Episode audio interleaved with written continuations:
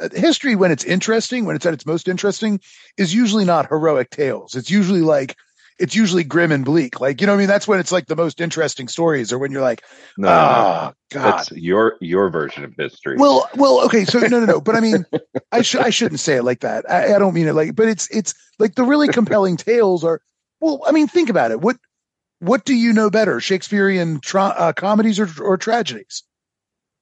That I'm not the person. I'm not the person to ask that question because I have all his complete works.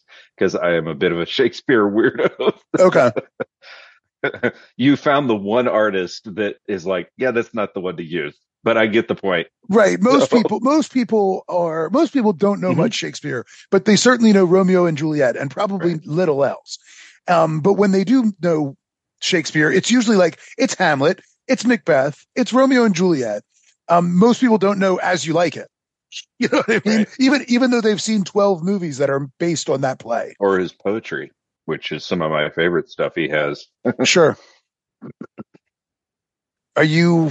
What is that? There's a, a whole field of um, people who doubt the authorship. Um, Oh, I don't. I don't get in. I don't. I was just curious if you ever. yeah, I don't. I just appreciate. It's kind of like watching a movie. Like I'll use Denzel Washington. No, Mhm. not him. Let's use Tom Cruise. Tom Cruise makes really entertaining movies, The last But movie he- star. but he's a weirdo. Oh, like- yeah, like you know, so it's kind of the same thing for me. It's like I whether he did or didn't do it, I don't really care. I can appreciate the the work itself. sure. I mean, there. I yeah, I struggle with this, especially in the in as they say in these modern times. Um, there are certain people for whom I have. I just can't. I can't view them in the same way, whether I want to or not. It's it's become uh, an impossibility. I mean, I'm not going to stop watching a movie that was produced by Harvey Weinstein because, you know, I mean, that doesn't affect the movie. You know what I mean? That just affected I the watched- funding. I watched two of them last week. Yeah, I mean, well, that's what I mean. So, like that, that's not the thing. But like American Beauty, I'm sorry, I, I don't think I can go back to that movie ever again. It's too, it's too weird. Um, do, do you know what I mean? Like, there's just certain movies. I mean, it's, it's, I don't know. I guess it just depends. I was just gonna say I compare it to kind of the New England Patriots and the whole Mhm. Deflategate and the recordings and all that stuff. Everybody's doing that shit. Just some people get caught at it. That doesn't mean you get okay, but if Well, we yeah, really knew the inside track on most of these people who we consider artists in Hollywood, right. we wouldn't we wouldn't watch hardly anything probably because they're all Sure. kind of a little bit off. Yeah, they're all psychopaths. I mean, you you kind of have to be to pursue this sort of thing. I mean, yeah, you, there there's a there's a psychopathy that's just built in. It's the same as politicians. Um, it's uh, it's like you know what, what's the whole like you um, anybody who wants to be president is already a, a psychopath. Um, and when when you hear like every once in a while you'll hear these like uh, weirdo stories of some some politician or some some politics guy who's like when I was six years old, I heard, you know, Reagan speak at a rally, and that was the day I decided I, and it's like, that is psychotic. Like, that is an absolutely psychotic thing to say that at like, at six years old, number one, that you were at a political rally, like, that's psychotic. And that at six, you were like, yeah, this is what I want to do with the rest of my life. I mean, I'm sorry, six year olds that know what they want to do with the rest for the rest of their life. That's not normal. We should not glorify that. That's weird. You know what I mean? Like that is crazy stuff. Uh, at to be six, a basketball player. Let's I be honest. and at at six, you know, at six years old, you should, you know, it's perfectly reasonable to say I want to be a unicorn. Like that's fine. Um, to have decided that you wanted to be president or something is like, oh my god, what is? There's something wrong with your brain. Um, we should keep you away from the levers of power forever. You should never, ever have any power. I'm not even sure we should let you drive. That's that's a great decision.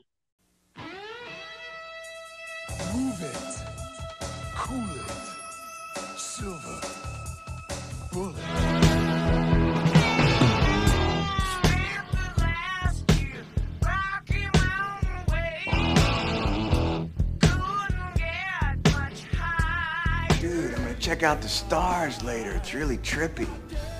Especially on weed, man. And I said, barmaid, set us up around that Colorado Kool-Aid. While you're up there, bring this big fella here a box of band-aids. Huh. I expected the Rocky Mountains to be a little rockier than this. I was thinking the same thing. That John Denver's full of shit, man. Completely unbalanced. Come on now, Brian. That's pretty awful. Oh my God. He's unbalanced. This guy is a lunatic. These men lived in a much different time. God, we got some kooky people back in this time. It's not obvious that we are professionals. You're not paying attention. We know what we're doing. but I'm serious. Can we start already? Welcome back to Unbalanced Views of History. I'm Brian, just a dude who turns out to be kind of a historical masochist. Either that or uh, it's just that so, so much of American history is bleak, dark, and painful to learn. Anyway, uh, as always, I'm joined by my friend Mike, who never fails to find the silver lining for small business owners in every massacre, tragedy, or dystopian hellscape that I present to him. He's basically the Spice Adams rubbing his hands together meme every time he learns about a tragedy. I dread how excited he'll be when unspeakable horrors coincide with money making opportunities for early adopters or whatever. How's it going, Mike? Mike? Mike? Oh no! No, unfortunately, Mike is out sick and can't defend himself, so we will pick on him throughout the episode. We wish him a speedy recovery and hope this whole thing just tortures him. Joining me again this week is a man who does not relish profiting from human misery, though he's not opposed to causing a little. He is our resident unbalanced Colorado expert and guy with an unhealthy lust for lemons that, now that I'm thinking about it, is also like the Spice Adams meme. It's Garrick. Welcome back to the show, my friend. I uh I, I hope you're ready to carry the load of two men this week. Not like it's the first time you've ever had to carry a couple men's loads. I was going to say that phrase makes me a little uncomfortable. I did have a thought though. You know, we may actually make it through this recording in record time without Mike having to be here and have half of this stuff explained to him. Mm. Hey, Yeah. shot number one across the bow. There we go. we love you, Mike. Get well soon. Uh, or, you know, whatever. I mean, get well soon. Yes. anyway. All right. So it's relative. Yeah, everything's relative. Yeah, this, yeah. Anyway, um, be like, oh, listen, Mike, we went ahead to the episode without you. You just need to listen to pick up on the story so you know where to come back in. Um, and then I will know for sure if he does. To be like, you mother. Are you sure? How will you know for sure? Because he he seems will- lost most of the time. I, I think as soon as he hears this part, he'll he'll immediately text me and be like, Minigon. uh, uh, so, Garrick, in a grim world of darkness and inhumanity, I find it useful to occasionally focus on the positives in the world around us. So, with that said, what's your sunshine this week, buddy? Oh, geez, my sunshine. It's a beautiful bluebird day today. And we had no snow in Colorado this week outside of just a dusting. Nice. It's March. So You're supposed to get snow in March. It's it's uh we we get so- springtime. we get snow all the way into May. It's no that doesn't make sense. It's springtime. It's uh like 86 degrees here today. I was uh it was like just like that. It was summer in Florida. Yeah, we'll talk again in a few months and see who's living the better life. I know. Yeah, no, we're in our uh we're at the tail end of our sweet spot right now. This is uh you know the last last month and a half before uh before you go, my God, why does anybody live here? Let's see. Um I, I don't know what my sunshine is this week. Uh we get to try something new, doing a doing a sick uh sick co-host uh podcast, I guess. And in the beautiful weather and I'm outside and and doing some things and I don't know, just a good time to be alive and uh it's weird uh, you know, in March, February and March here is when like all the leaves fall off the trees. Well, you know, like that, it's just completely insane. But like the leaves don't really fall. I mean, some of them fall in, in the uh, the autumn, but like doesn't really happen that much. They don't all fall off. But essentially, once the buds come out on the trees, they like push the dead leaves off. They don't actually fall. They just like they get sho- shoved out. So we, we're literally just you know, sweeping sweeping the deck like every day, and every day it's just like, oh my god, like how, how could it? Po- I, I you know you stop and you go, I swept yesterday, right? Like there can't couldn't possibly be this many leaves from just like one overnight.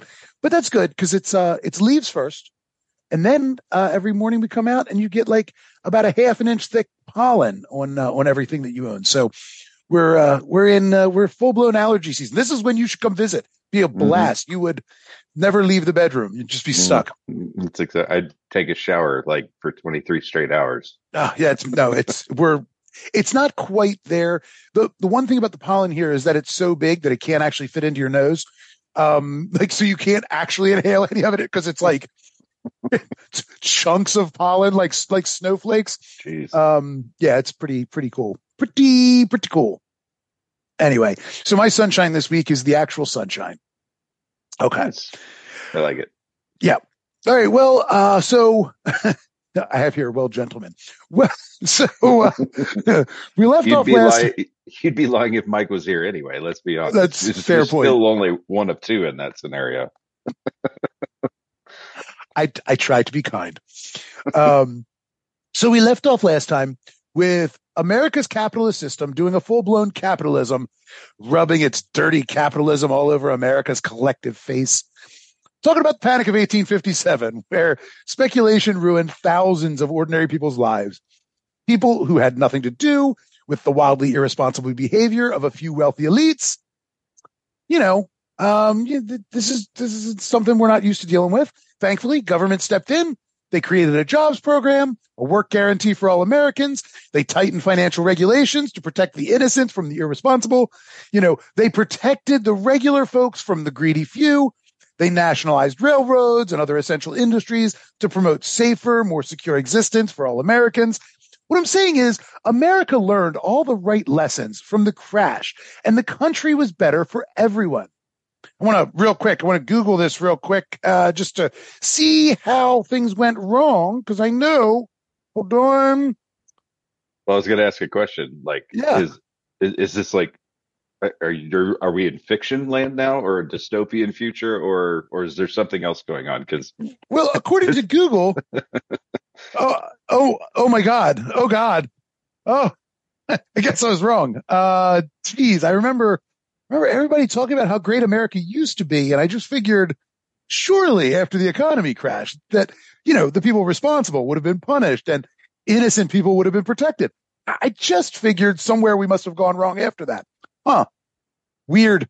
Uh, it says here the government said we sympathize with the innocent victims, but they're poor, and doing something would make, make rich people slightly less rich. So you can see our predicament.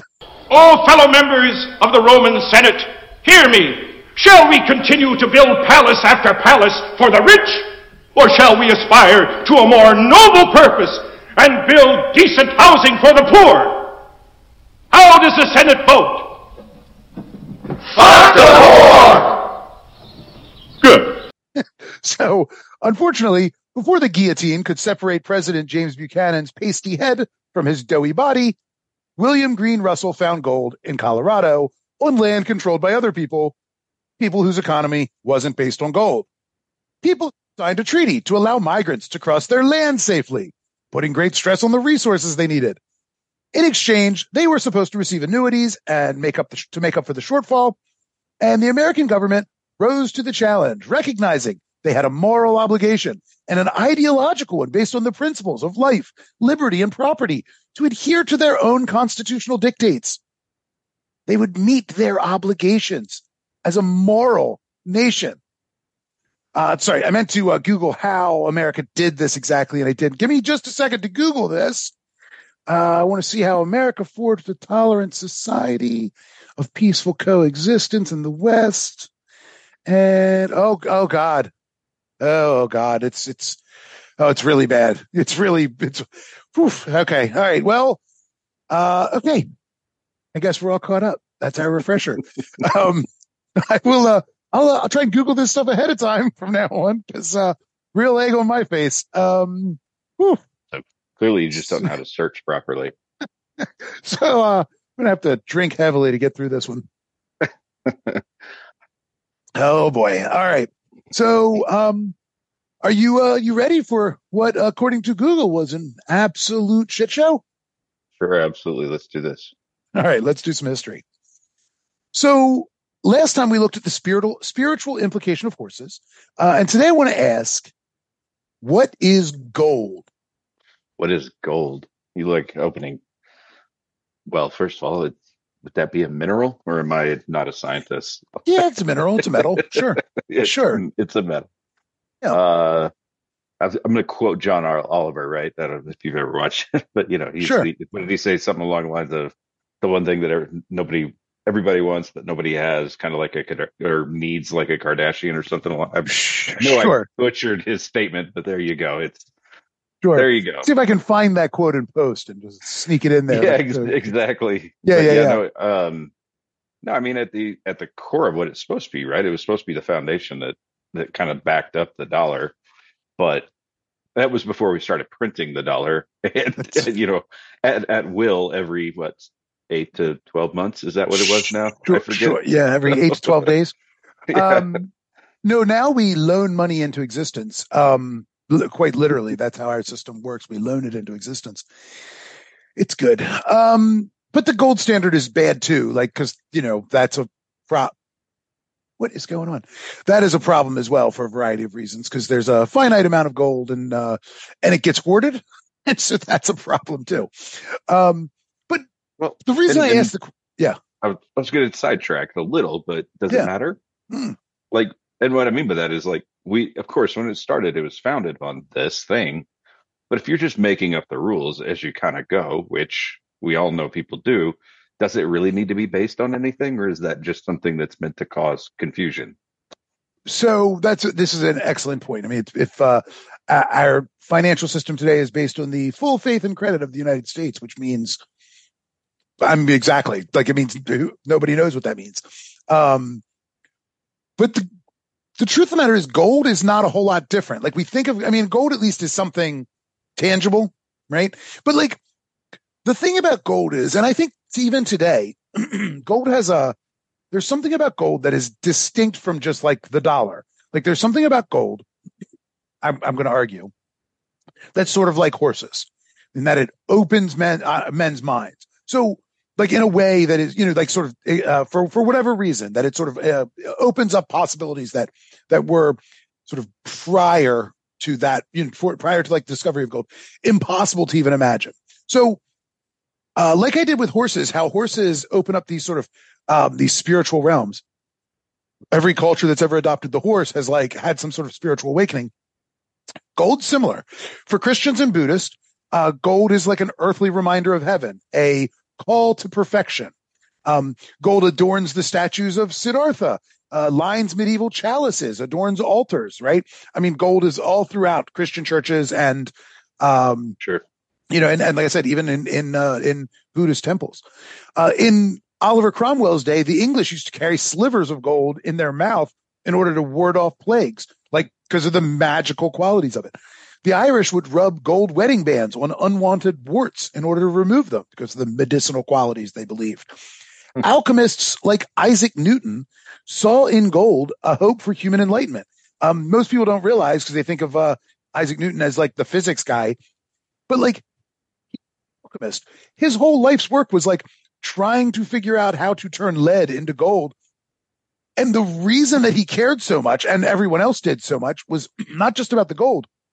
It was also to prove that it was possible uh, to transform like the mind from its base urges into tra- spiritual transcendence. Transforming lead into gold would demonstrate man's ability to sort of transcend nature, you know, right? Like the natural course of things. You know, lead is a natural element. Transforming it into a different element would prove man's ability to do this. This is sort of part of like what the Enlightenment is kind of all about, uh, to, to greater or lesser degree. Incans um, believed that uh, gold was solar fragments that had fallen to Earth. The Aztecs called it Teocuatl, the excrement from the sun. Yeah. Can you say that like 10 times fast? No, I butchered it. Like I have, I cannot speak Nawa at all. Um, like n- not at all. I I Isn't that can't a- do Isn't that Yeah. like a mini mart in Philadelphia, Yes. in the Pennsylvania Nawa. area? Now. I even in saying Nawa, I know I'm pronouncing it wrong because I do not know how to make the TL sound in Nawa. It is like Nawa, and then I Yeah. don't know how to do it. Speaking so of being uncomfortable, thanks. yes, Teoquitl is as close as I'm getting. Um, but you know, I do like to throw these words out there because, like, the Aztecs didn't call it excrement from the sun; they called it Teoqual, which meant excrement from the sun, which I love for some reason. Um, in fact, like sacrificial victims to here we go. I get to do a little more Nawa.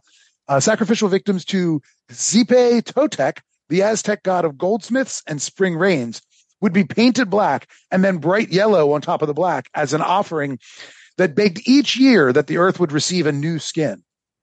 Dozens of cultures associate gold with the source of all life on earth, the sun. Um, gold's a weird metal, right? It's nearly use- useless for productivity. It's heavy and it's soft. It makes lousy tools. It makes lousy weapons. It's inert. It doesn't combine with other elements in nature, like like other elements do. I mean, not all. Obviously, some there are other inert elements, but um, but this is sort of how gold gets the mystique of being incorruptible because it can't pretty. be corrupted. It's rare and it's shiny. And like I said before, like horses, it has the power to transform men's minds, inspiring great environmental transformation, right? Uh, the Argonauts of the 1850s and 60s sought their own golden fleece and their adventures, and in the process reshaped the region and the nation. So I am going to use this term Argonauts quite a bit. Um, so I'm just throwing that out because the story of Jason and the Argonauts from Greek mythology is that they were the heroes that went off to find the golden fleece.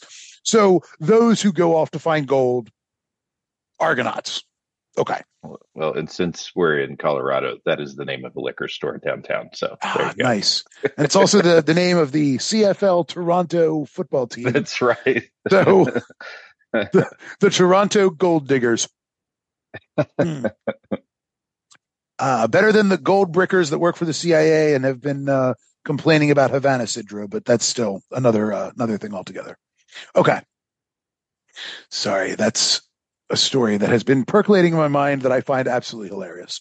This isn't Um, a political podcast. No, that is correct. That is correct. That is correct. It's very funny though. All right. I know. So, stories of gold in the Rockies circulated since the 1810, I should say, since at least the 1810 publication of Zebulon Pike's expedition notes. Um, everybody knows Lewis and Clark, right? And their expedition. For some reason, I don't know a lot of people outside of Colorado that know Zebulon Pike. Yes. Well, well, no, but also like that is not a name that we hear anymore. Like that is a name that needs to get brought back. Zebulon is kind of fantastic. It's so, all right. Yes, it is. My guess is no, I don't know the name, but I just knowing that last name, it, he has to be Pikes Peak. a, Yeah. have a tie to Pikes Peak, of course. Yeah, so uh, Lewis and Clark went off to explore the the uh, Louisiana Territory, but they weren't the only ones. There were like several expeditions sent out. One of them was Zebulon Pike, who who went all the way to Colorado and saw the Rockies and went down to New Mexico and and came And back. came back. Yeah, It came back. I know, I know you hate New. Mexico. We we got it. I, uh, fa- I want to be fair. New Mexican food, fantastic, and controversial. I will say it. Colorado, hear me say this, they would hate me, but New Mexican green chili is better, okay. bar none. But that's about the only redeeming quality down there. So- Good to, good to know. I'm not, you know, I've never been to New Mexico, so I really can't say. Um, I don't know. Anyway, Zebulon Pike, um, when he in 1810, his expedition notes were published, and of course, you know, everybody sort of gobbled those things up, right? There was like, oh man, like learning about this, all this land and all that that was acquired in the Louisiana Purchase, and he went way beyond the Louisiana Purchase. Obviously, Colorado was not, but anyway, as part of in within those uh, those expedition notes. Pike recalled a trapper named Purcell who claimed to find gold along the South Platte River. Now, Pike asked Purcell for evidence, and Purcell claimed that he threw his pouch of gold dust away, which, you know, raises questions to be short. um, but like, but the point is, there were stories about gold sort of or much earlier on. In 823, 1823, uh, a group found silver in the Raton Mountains, just south of the Rockies in New Mexico, or right around New Yeah. Mexico. In 1833, huh? Don't drive through there.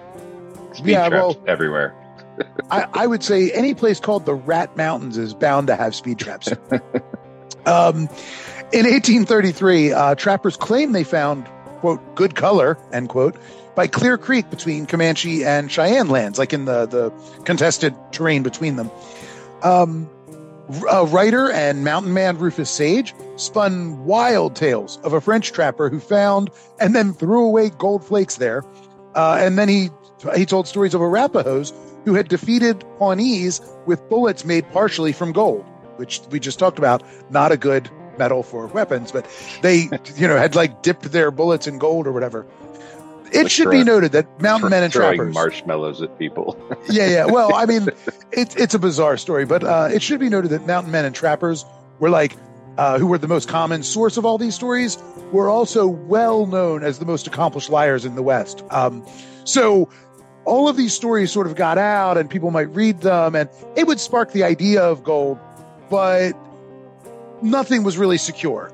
Before 1858, uh, indigenous people sort of uh, were able to look at horseback riders and see how power could be wielded, relationships transformed with the horse. For white folks, though, the stories of gold held the same kind of allure, um, but they were as yet only stories, kind of wishes in a fountain. Um, you know, dreams on a breeze, whatever. Um, you know, unlike, like I said, like indigenous people who could sort of literally see how the horse would transform, you know, uh, power relationships. For white people, they had to wait.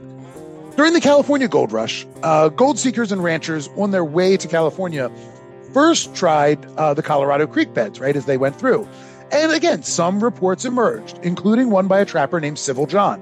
And I have to say, if your name is Civil John, I I have to say you probably have done some pretty uncivil stuff, right? Like if you're like, no, no, no, I'm Civil John, you've got to have a bad past. Like there's no way, you know, it's like Honest but John, you- you know, oh, I'm Honest John, you know. I thought you said Simple John at first, and I went to Simple Jack from Tropic Mm. Sure, Simple Jack. different, completely different. Completely, ah, completely different. Uh, anyway, Civil John claimed that he saw uh, gold nuggets bubbling in a spring. Now, again, these reports are largely ignored.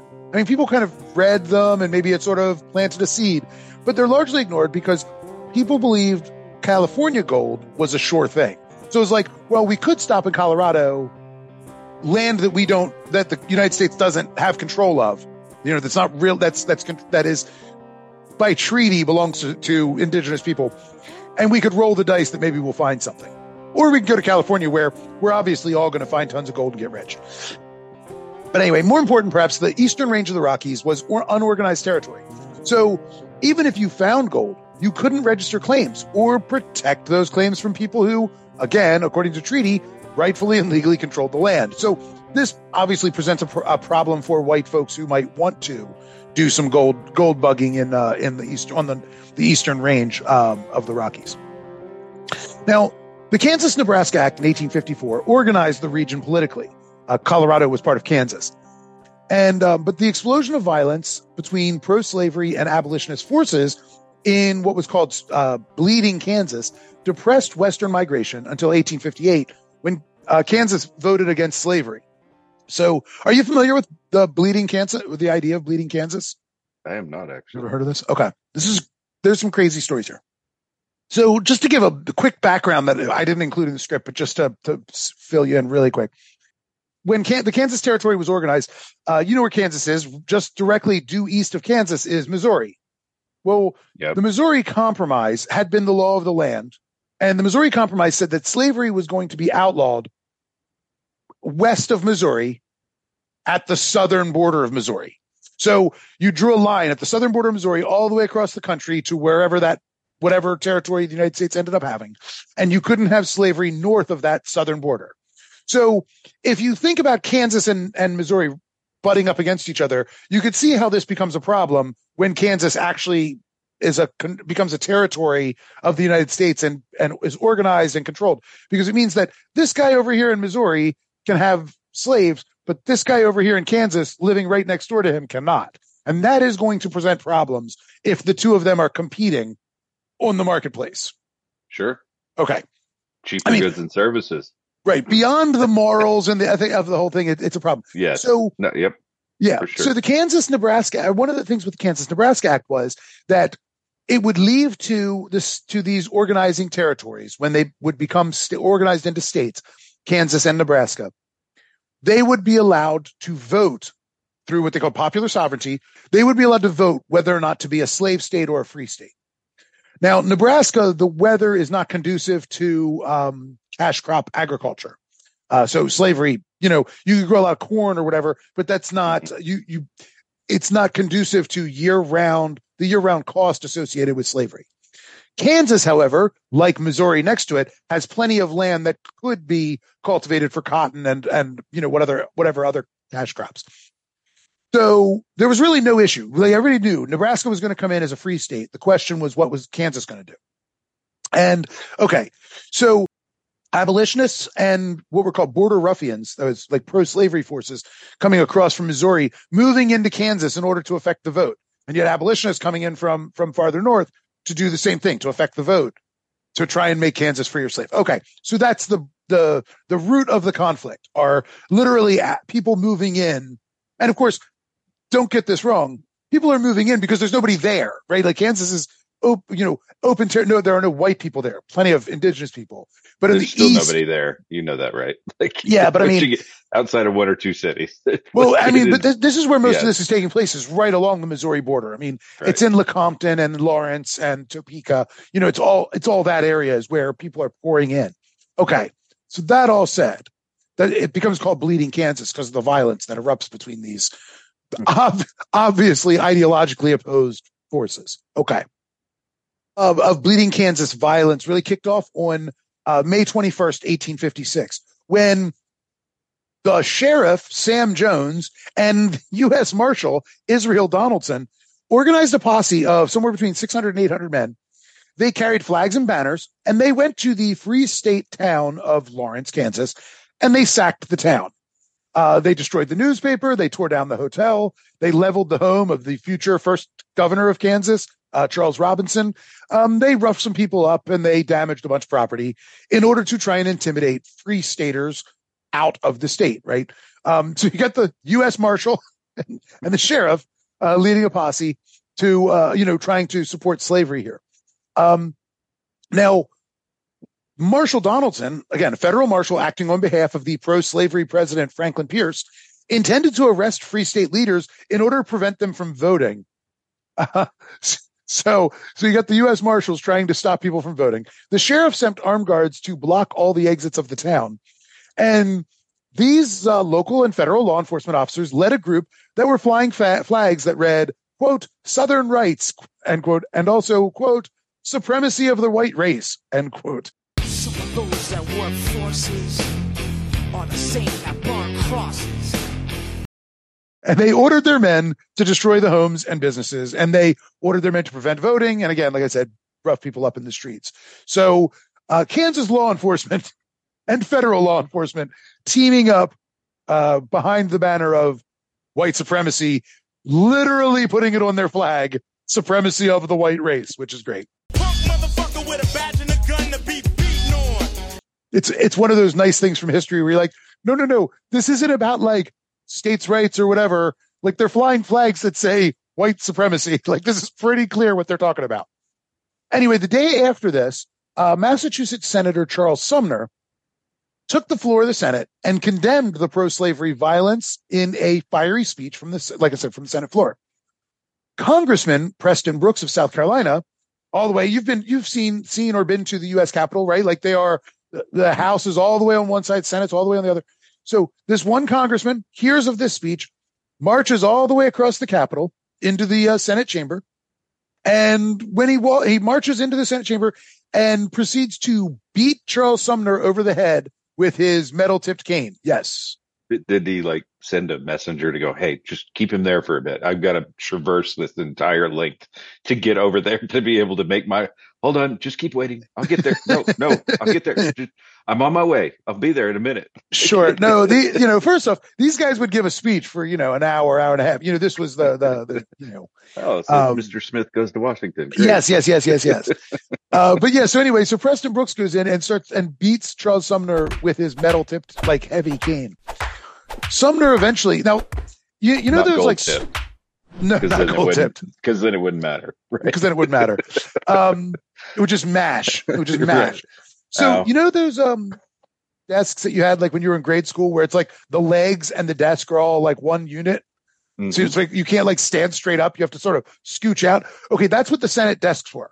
So Sumner actually was like was kind of uh when when Brooks came in, he was kind of trapped. And so he's getting beaten up and he can't get he can't escape because he can't get out of his little, you know, children's school desk. So you might uh, ahead, want to cut please. this. You might want to cut this, but all I'm having visions of is when I was like 13 and 14 and really not wanting to get out of those desks with a boner. That's the Yeah. only thing going through my mind right now. So anyway, Sure. Um, I don't think that was not Charles Sumner's biggest worry that day. That's that sure. wasn't his problem. Okay. that was not Check. not his biggest problem. I'm not saying it wasn't a problem, but it definitely wasn't wasn't the biggest problem. Oh, it Uh, wasn't so- his biggest problem. Okay. Correct, Anyway, correct. Going on. So- moving on. Moving on. So okay. uh yeah, so so Sumner is trying to get out. Brooks just keeps beating him over the head. And eventually Sumner gets out and tries to escape. And Brooks actually breaks his cane over his head. He beats him so bad he breaks his cane. And after the cane breaks, he just keeps beating him with the pieces. Um until Sumner is completely unconscious and Brooks again continues to beat him while he's unconscious on the ground. Now, other senators did try to intervene, but another congressman came with Preston Brooks, um, a guy named Lawrence Keitt, and he pulled out a pistol. Everybody be cool. You be cool. and was like waving it around the Senate chamber, and everyone's like, "Let them be." Let them fight. So, uh, so you know, let this man get beaten within an inch of his or, life, or I'll shoot one of you. and then take a full minute and a half to reload. Right, Yeah. exactly. Mhm. It is the Senate, though. It's not. Uh, this is not like a body of of courageous men. Let's be. Let's be honest. They're like, well, he probably had it coming, I guess. I mean, and not to mention, like half of them are cheering him on. You know what I mean? Like half of them are Mhm. cheering it on. Um. So, anyway, Southern lawmakers who were there in the chamber gathered up the pieces of broken cane and then like went immediately out and had these pieces made into rings that they wore on chains around their neck, like like like flag pins, you know, so everybody could see they're like broke like as solidarity with Preston Brooks, like to show their support of his actions. When everybody's like, whenever anybody is like, "Oh, politics has gotten so uh so uh, uncivilized," I'm like, dude, the man got beaten almost to death in the chambers, like because he basically complained about southern about violence, like pro-slavery violence, after a town had been sacked. I mean, like it wasn't like after, you know what I mean? Anyway, so the the I think the funniest part of this story, if there's a funny part, is that uh, within days, like hundreds of new canes start arriving at uh, at, at the Preston Brooks's congressional office as Nice. gifts from Southerners, um, including like some of them were engraved with things like "Hit him again," you know, like "We're with you" and all that. Um, yeah, good stuff. And throughout the Southern press, of course, everyone praises uh, Preston Brooks. Georgia almost immediately emerged two areas into uh, two like unincorporated areas and called it Brooks County in in uh, after Preston Brooks, which still exists. My fine state of Florida combined the towns of Menendez and Pierceville into a new town called Brooksville. And Virginia created Brooksville to be the county seat of Calhoun County, which is now part of West Virginia uh, because of you know the West Virginia Virginia split. It is with sincere sorrow and regret that I report that Preston Brooks died about a year later at the age of 37 by a sudden attack of croup. Uh, so he choked to death. So that's good. He suffocated, uh, gasping for breath. And I say, rest in piss, Preston Brooks. Um, his wounds were so severe, though, Charles Sumner's wounds were so severe that he couldn't return to the Senate until 1859. So three years he could not return because he was still so, uh, so hurt, uh, injured from the wounds. In 1856, um, the Massachusetts uh, state legislature reappointed him to be the senator so that his empty seat would just sit there as a kind of symbolic, you know, gesture for the the uh, the violence inherent in the conservative slaveocracy. It's a way to break that deadlock. I mean that's the thing. It's like it's like I get the the empty seat as a powerful symbol, but also you're trying to wield power, and like having one fewer vote is no way to wield power. It's it's a bizarre. It's it's like um It's next level intimidation right there. Yeah right. It's but it's just it's like a it's like virtue. It's like 1856 virtue signaling. You know, like look at look at poor Charles Sumner's empty seat. You know, whatever. It's it's bizarre. Anyway, uh, when word of, of of what happened to Sumner reached Kansas, the true American hero John Brown was outraged. He and his fellow out abolitionists dragged the Doyles, who were members of the Law and Order Party, which was a pro-slavery party in Kansas, and they dragged them out of their homes and hacked them to death with broadswords. Uh, they visited two other houses, killing Alan Wilkinson and William Sherman, who uh, they killed William Sherman, but they were looking for his brother, Dutch Henry, um, who was a militant pro-slavery fighter. But William Sherman was himself uh, a a, um, a pro-slavery fighter, a street fighter. Brown did spare a 16-year-old boy named John Doyle when his mother pleaded that he was neither in the Law and Order Party nor involved in the street fights. Brown, uh, after this, freed dozens of slaves and then helped them escape to the north on the Underground Railroad. Uh, this was called, especially in the Southern press, the Potawatomi Massacre. Uh, and after this, say what you will about the tactics or whatever, you know, lots of violence there already. The violence in Kansas settled down.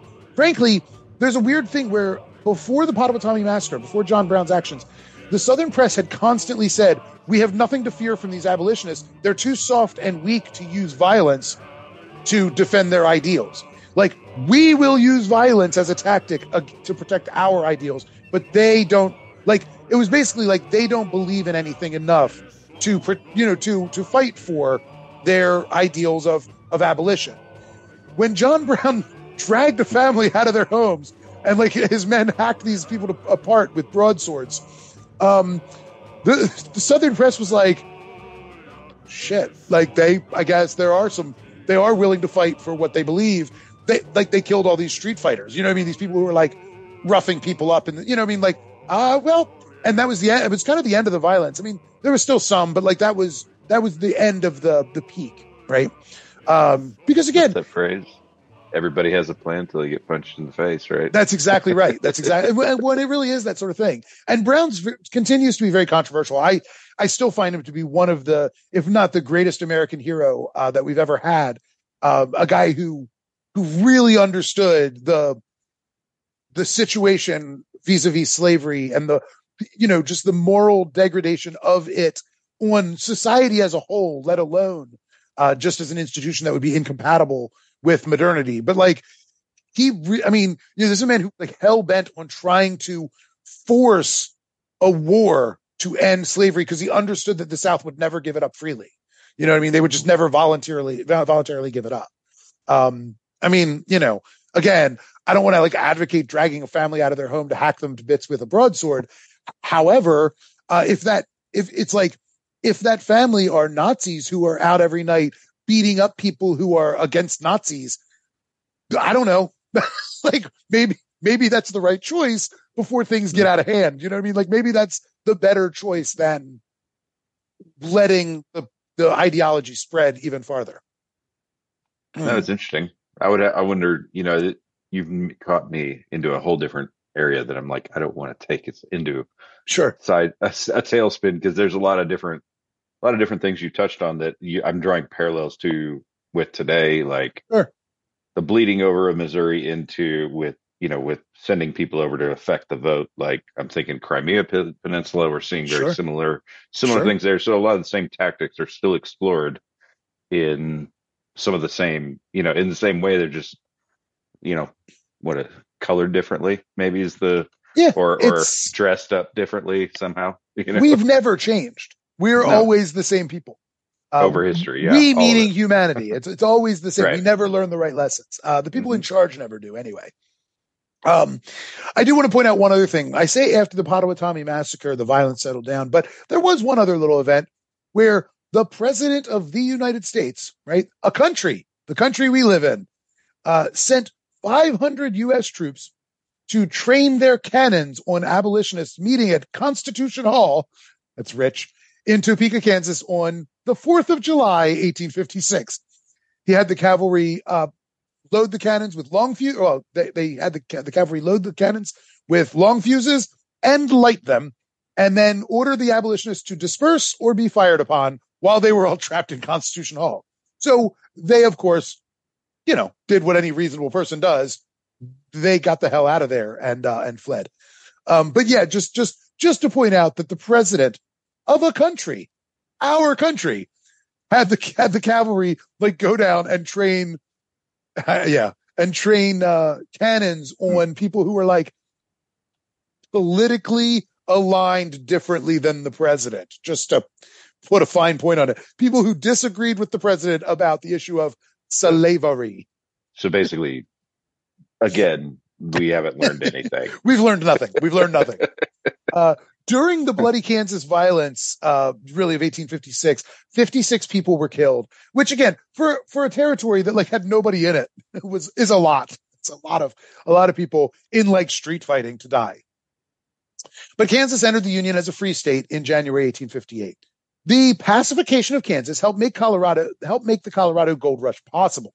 And that's why I bring it up. Without the, this result in Kansas or some result in Kansas, the, I mean, if that that violence had continued, the gold rush would have been much more challenging.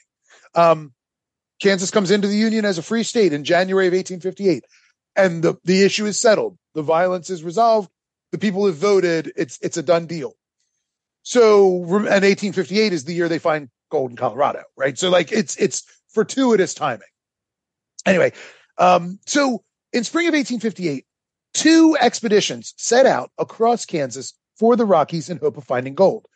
One of them was formed by a Georgian named William Green Russell, and I will call him Green a lot during this. So if I say Green and you get confused and think I'm referring to a color or whatever, just just double check because I, you know, I like that his nickname is Green, so I call him Green. Uh, so anyway, he and a Cherokee named John Beck uh, formed one of these uh, expeditions. These experienced gold seekers. They were veteran 49ers from California. Green and eight others left for Kansas, and they picked up a dozen men in Missouri. And then they rendezvoused with uh, Beck's Cherokee teams, mostly made up of Cherokees, uh, near the Arkansas River on June 3rd of 1858. The party ended up picking up like 23 more Missourians on, uh, or Missourians on June 23rd, which brought their number to like 100. And on June 25th, they arrived at Ralston Creek. I have no idea if you know where that is. I don't. Um, I've heard that. I've heard of it. I don't know that I could, you know, tell you on a map where it is. Some of these, some of these words, like there's a lot of words that you're using. I mean, that that are more common, like Arapaho, of course. Like Sure. that's very common here in Colorado. Like there's a lot of these that are some common, and like Ralston is a common, common, enough name. for me for me to know what it is, right? Sure. But asking me where it is, no, I could. No, I was just curious. I think it's on the. I mean, it's all it's it's along the South Platte. It's obviously a creek off the South Platte, um, but I'm not sure exactly where. But it was their destination. Um, so okay, so that's the one party from Georgia. Meanwhile, uh, John Easter led a party from Lawrence, Kansas. Now, remember, Lawrence was the town sacked. Rock Yes. Rock Chalk Jayhawk, baby. It was the town sacked because it was a free state. It was a free state city, right? A free state town. Um, so it, just by saying this is a party from Lawrence tells you that, like, by and large, we're talking about like abolitionists or at least free state people who are in this party. Again, not that that necessarily matters, but just some of the characters are going to, you know, have connections that make sense that way. Anyway, Easter had tried to get an indigenous guide, but failed um, sort of at the last minute. And none of his party had any experience as uh, Argonauts in any way. But they set out from Lawrence searching for the only landmark that they had ever heard of Pikes Peak. Now, the Lawrence team was put together really spur of the moment. Uh, Julia and James Holmes joined like on a whim when they heard about it. They're like, yeah, sure. The John's parents? I'm just checking. So one day she meets this John Holmes motherfucker, and it's like, whoa, baby. Oh, oh, oh, oh, oh. God, that didn't even click. Yeah. No. No. Uh, maybe grandparents. Maybe grand, Okay. great grandparents. Great, great, great grandparents. Got it. Yeah. Uh, Julia and James, uh, anyway, they, they joined on a whim uh, out of quote, a desire to cross the plains and behold the great mountain chain of North America, end quote. So, like, you know, so you've got people in this expedition who are not exactly like gold bugs, right? Like, they're like just in it for the adventure. Uh, the Holmeses were newlyweds who had met through a friend of Julia's father, a guy named John Brown. So Julia's dad, friends with John Brown. Julia's family were part of the Underground Railroad. They were uh, a, a uh, um, they served as, as both conductors and as a station for the Underground Railroad. Um, yeah, the party grew as it went, but most of the time they were essentially just like bored all day long. Julia wrote, "quote Every solitary wolf or mound of earth in the distance was transformed by some of our imaginative, most imaginative hunters into a buffalo." End quote. So in other words, Was that was that wolf or wolf? wolf. Okay, wolf. I just want to make sure that I'm, you know, we're tracking on the story. yeah, wolf. I, I that was it, it- I do say wolf. I think that just came out. Um, but the point, the point of this is like what she's saying is as they're riding across the like the flatness of of the plains, she's like everybody's bored to tears. So every time they see just like a bump, you know, on the landscape, or they see a wolf or whatever, like she's like the most imaginative hunters like, ooh, a buffalo, you know, and they're all ready, and it's like, oh no, just a just a lump of dirt, you know, whatever, as they get to it. So they're just bored to tears. They're just like they're, the whole trip is just boring as hell. There were some exhilarating sights, as you imagine, as you might imagine. Uh, some of them real, some of them imaginary, uh, but they faced no serious challenges somehow. In fact, they still had whiskey on July 4th when they arrived at the foot of the Rockies and they drank the last of it, like, because it was 4th of July. So they did like a little 4th of July celebration. So like they made it all the way across. No problems. Still had whiskey left over, which means like that might not seem like much, but it means no injuries that required whiskey, right? No which means, sick- you know, sickness, no of it. sickness. Yeah, Yeah, because it was medicine. they, it was, you know, they made it basically. yeah. When do we meet John Reid? I just, you know, the Lone Ranger. Sorry, G- go on, move on. Not yet. um, anyway, by the time they arrived in the Rockies, about 150 white folks were panning the waterways at the Front Range uh, with pretty much discouraging results. But but still, 150 people, still not very many. Like you know, Mhm. hardly anybody there. The Lawrence Party went to South Park, uh, at least for a while, with no lucks. James and Julia Holmes. Uh, Julia Holmes, a personal friend of Susan B. Anthony, um, they used to write to each other. Uh, hiked to the top of Pikes Peak. Julia wrote, "quote I would not have missed this glorious sight for anything at all." End quote. But mostly, uh, J- Julia just thought the whole thing was deeply boring. She wrote about the quote disgusting inactivity of camp life. End quote. The men with no gold to gamble all played cards, but they wagered their leisure time because it's all they had. 500 must be a peach of a hand. the losers would have to take guard duty and such. Between September and November, most of the Kansans like grew bored and went home. Or like Julia and James, they went to Taos, New Mexico. Is that right? Taos? Taos? Taos? Yep. So uh, they went to Taos, New, uh, and then a few years later, uh, President uh, Lincoln appointed James Holmes to be the governor of the New Mexico Territory.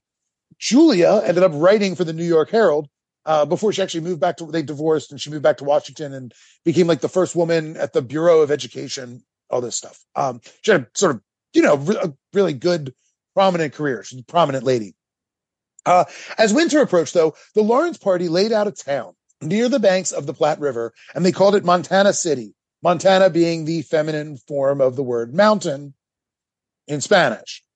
That's where Montana comes from. This means Lady Mountain. Learn something new every day. Look at that. I will never let anybody who wants to move there not know that going forward. There you go, Lady Mountain.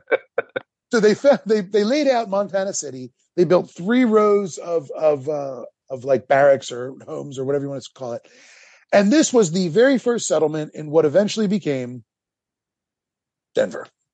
Green Russell and John Beck had promised uh, the guys that joined them, their Argonauts, that panning would yield $20 a day in gold, which were excellent wages. Southern farm laborers made about $11 a month by just to give you some sense of what kind of money that would be. Uh, but the group found little. And by July 6th, most of that group had, had left to go home. Uh, only Green, his two brothers and 10 other people remained. Uh, so 13 of them. They referred to I the ca- ones that left as the apostates anyway. Yeah. So I know part of the reason I'm here is because I'm drawing your connection to Colorado a little. Hmm. So there's actually a speakeasy here in Denver called the Green Russell. And so it's just kind of interesting to, I mean, as soon as you said it, I went, ah, somebody actually knows who someone from history is. Like I'm like, what a weird name. Why would someone choose that name? Well, okay. Well, because clearly someone else chose that name much earlier and, and they just kind of took it. So that's, There's, that's uh, cool. Is uh there's uh Russell Gulch too is uh named after him. Um, which is again, I mean, if you're if you're in and around, I guess the mountains enough, you would find Russell Gulch somewhere. And that one, but that one is like, oh, okay, got it, fine. Sure, But no, sure, sure, sure. But Green, ta- Green yeah. Russell is kind of just bizarre. Like it's a bizarre for a tavern two- pub, yeah. like Green, who who names their kid Green? Number one. Like no, I'm drawing the parallel now to the person that you're talking Sure, sure. about, right? Is like who names their kid that, and then Well, they named him William, but this story is going to be a story of a thousand Williams. So going by his nickname works out. Like there, Uh, everybody is named William. Apparently, there are three names you can Yeah. choose from back then: uh, Zebulon, William, and James. I guess. that's like the old days, and Ed and Ned and Ted Yeah. Oh, and all of the different yeah. variations of Edward, right? Sure, sure, sure, sure. Anyway, so yeah, so Green Russells. That's that's cool. Uh, so Green, it was just you know Green, his two brothers, and ten others. And um, on July sixth, basically the day that like the last of their group, other than those thirteen, the last of them left. It was like twenty five of them decided to head back to Missouri. Um, they, the I love that you say it like a local too. You don't say Missouri, you you said Missouri, and I know it was spelled like that back previously, but we just call it Missouri, and we're good. Misery, Yeah, Missouri. Um, I you know try to be respectful of the local traditions. You know. Mhm. um i uh yeah i mean what what can i say so anyway they they moved to uh to dry creek and within one hour of of arriving there they found color the next day they were paying about ten dollars per day per man. This uh this find met three important specifications for a gold find. There was a reasonable amount of gold right? Like ten dollars per day per man is you know like What that is- meant yeah. what is that in today's standards? Like that's got to be significant, I would think. it's um it's i would say maybe maybe a hun see what it is in terms of what it is in terms of buying power is really i don't i don't know. I didn't calculate it but just compare it to what was being made by somebody else at that time so a southern farm laborer right so not obviously we're not talking about slave we're talking about somebody who's like a paid farmhand made about $11 a month and they were making they were panning $10 a day It is. I just looked it up. It's the equivalent of about three hundred and twenty-five dollars. yeah So- so i mean again you're not setting the world on fire with this No, but, but it's that's but it's a good a- but a good day, like Yeah. that's that's pretty Sure. good for a day. yes well that's what i mean? You're you're not you know you're so what would that be? You know you're talking um so 300 bucks a day say five days a week right? $1500 a week. So you're talking six grand a month so 72000 a year right? But Mm. that's assuming consistency every day for a year right? Which of course given what we're talking about you know is not how that that's not how panning for gold works. You know what i mean? Like you you get what you get and then it starts to run dry because you've sort of found it all Yeah, I would have Um, thought it would have been a lot more than that too. And it's you're right though. It's still. I mean, I'm not belittling it by any means. No, no. But that's like that's a hard wage to live on in today by today's standards in some cities. Sure. Yeah, but it wouldn't be hard. It wouldn't be hard to live. It, it wouldn't be hard to live when you're just kind of out on the on the margins where there's really Sure, not. yeah, Yeah. different different lifestyle, different, Different amenities, lifestyle. all all of the different things. Yeah. I'm just yeah. thinking. I'm putting it in today's terms because I'm just like it draws a connection for me. Sure, like, sure, sure. Yeah, I should have looked good- that up. Usually I do those conversions. and that's and that's a good wage for today, right? Like if Yeah. somebody you tell somebody you're making between seventy and eighty grand a year, you're going to be pretty happy with, with that. Sure, right? sure. Absolutely. Yeah, absolutely. Not not in Denver, but in other cities. Mhm. Oh yeah. probably not. Probably not in Baltimore either. Like you know, Yeah, maybe. I'm depend- not sure. depending on where in Baltimore you live. Probably. Yeah, I was just and that's say- true here. It's true here too. Like You'd it really be- matters. it would be fine here mm, Mm. in Central Florida. You're you'd be Sure. you're in, you know decent shape there. Um, Yep. I'm not just decent. You'd be you're pretty good shape here, um, but probably not in Miami. You know what I mean? Like it's yeah. It really it depends on where you are. But uh, but anyway, this is just this is just the the the the initial find. So Mhm. this met these three important specifications, right? So there's a reasonable amount of gold. That is, they're able to keep pulling it out day after day Mm-hmm. for like a, at least a little time. And it was precisely located, right? And it was verified by a neutral witness, or at least it would be in a couple days after they found it. Now, it wasn't again, it wasn't a great find. It's what they call placer gold. Uh, placer gold is like dust that floats down at the end, sort of tells you there is more farther, you know, up the Got river it. or whatever. Um, this is re- very much dust, you know, gold dust. Um, but the source remained hidden. Uh, but they found enough to, to make it so, you know, so that it was, uh, it would launch the Pikes Peak gold rush. Like, you know, it, it met those three qualifications that let people know there was enough, there was gold there. Yeah. They were doing ten bucks a day on dust. Yeah. Like Yeah. that's that's a lot of dust. Well, I mean, dust is, uh, yeah, you know, we're talking like small flake, right? You know, small flake. no, yeah. and no, and I get that, but I'm thinking like if you think about it, like that's a lot of like yes, I can understand the appeal of why it would bring so many people because that much a day off of dust alone, like Yeah. And like, I think I cut it out. Maybe it's later in the script. So I apologize if this is redundant, but like this one guy, you know, sort of a college student or whatever hears about the, the gold in Colorado and he's like, well, hell, you know, if I can make however much money just like just squatting down in the river for a couple hours a day, that's better than any prospects I have now. They call it the panic of 1857. It lasts like four years. You know what I mean? Like it's things are tough. And so the possibility of like making 10 bucks a day Mhm. to just bend over, like sounds pretty good. You know what I mean? whoa, whoa. I know, I in. know. You're leaving all this in, right? I, I, I regretted it as soon as I said it.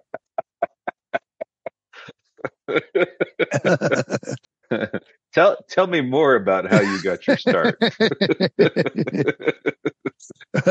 so uh, anyway, this was even though it wasn't a great find, it was enough to launch the uh, the Pikes Peak Gold Rush once word got out. Now, again, placer gold is kind of like the dirt on your shoes or like the crumbs that you wipe off a table. Um, you know, you you want to get to the real goal, which is called the mother lode. And anything can happen when you're after the mother lode. Russell's men like kept looking and kept finding placer uh, as they went sort of farther up into the mountains because obviously now they know it's up there. They just have to go find it.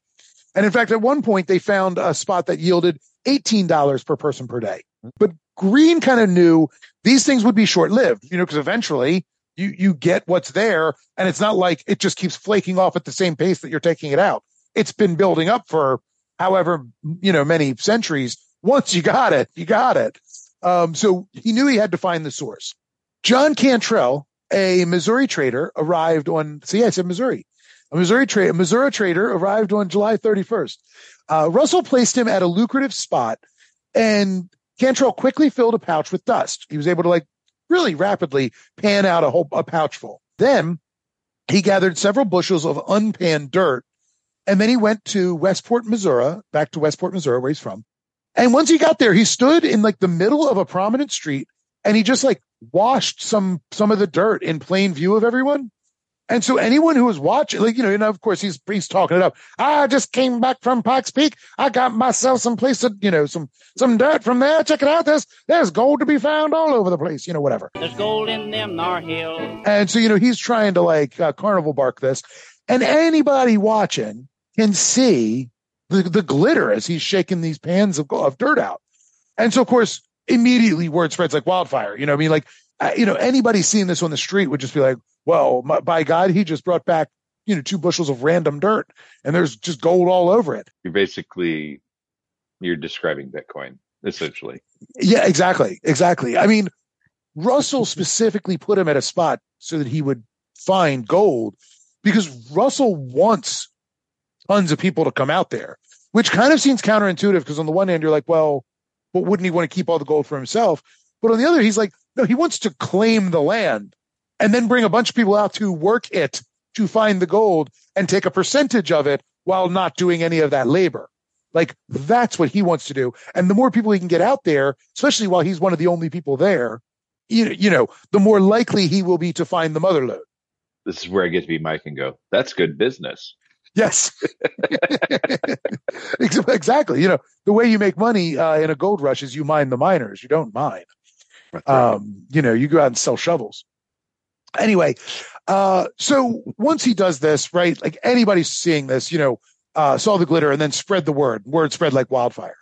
By August 26th, newspaper headlines read, and I'm just going to read a bunch of headlines. So this is all a quote from different papers. Quote, the new El Dorado.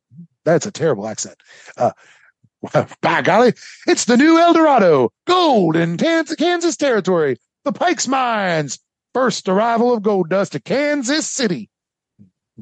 By September, yellow fever reached Cleveland, Ohio. By October 1st, word reached the Pacific coast via Panama. There's no canal yet, so like this is like overland and, and around. Reports became wildly exaggerated. The one was like a child found a thousand dollars in a, a few weeks. Another was a man made six hundred dollars in several days, and so on.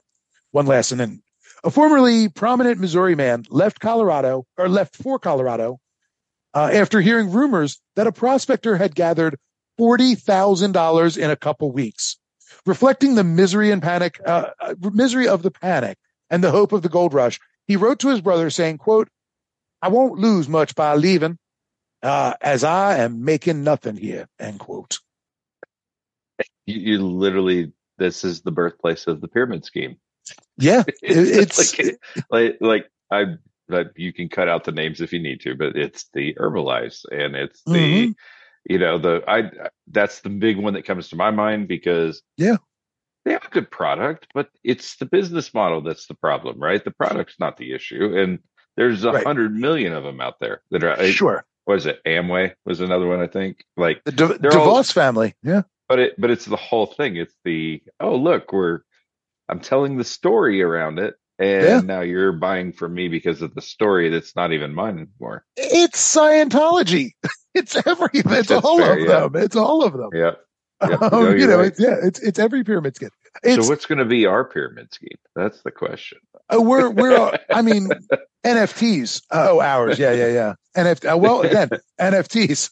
I've never i i can't get into nfts like i It's- i literally asked so somebody dumb. of mine i go so it's a jpeg yeah but but you bought it i'm like yeah but i can also copy it Right. watch click Right. Now what? Now what are you gonna do?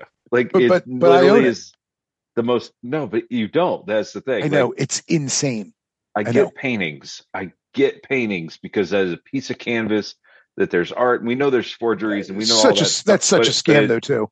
But it's like, oh my, it, and that's fine. Like I, I, but the point is, it's tangible. But it's tangible. Like yeah. there's nothing tangible out about an NFT, and I don't. I, I, it's and it makes me sound old, right? Because I don't get it. No, like it's I get Bitcoin. I get that the, the the deregulation of the finance industry. I get the driver, if you will, Sure. behind it. sure. So it makes sense. But NFTs are the part where I'm like, no, that's no, it's the dust, if we will. Right? Yeah. It's not. Yeah. That's ultimately what it comes back to. So It's the it's the pack your bags, come with me. You can make forty thousand dollars in three weeks. You know, that's just it. It's, we Yep. all want to be rich as quick as humanly possible, and this is the way to do it. did you ever watch The Simpsons? You know, I did some on and off. Not, I, I wasn't an avid watcher. I'm more of a Family Guy type of humor person. So you should uh, go back and uh, and watch the uh, the monorail episode because it's the monorail episode.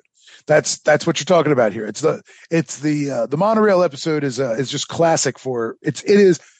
Every time I think of of NFTs, I think of bit, I think of of crypto, all that. I'm just immediately my mind goes to uh, the monorail episode where guy comes to like the, basically Springfield has like a, a bit of a windfall. They have some extra money and they're trying to decide what to spend it on.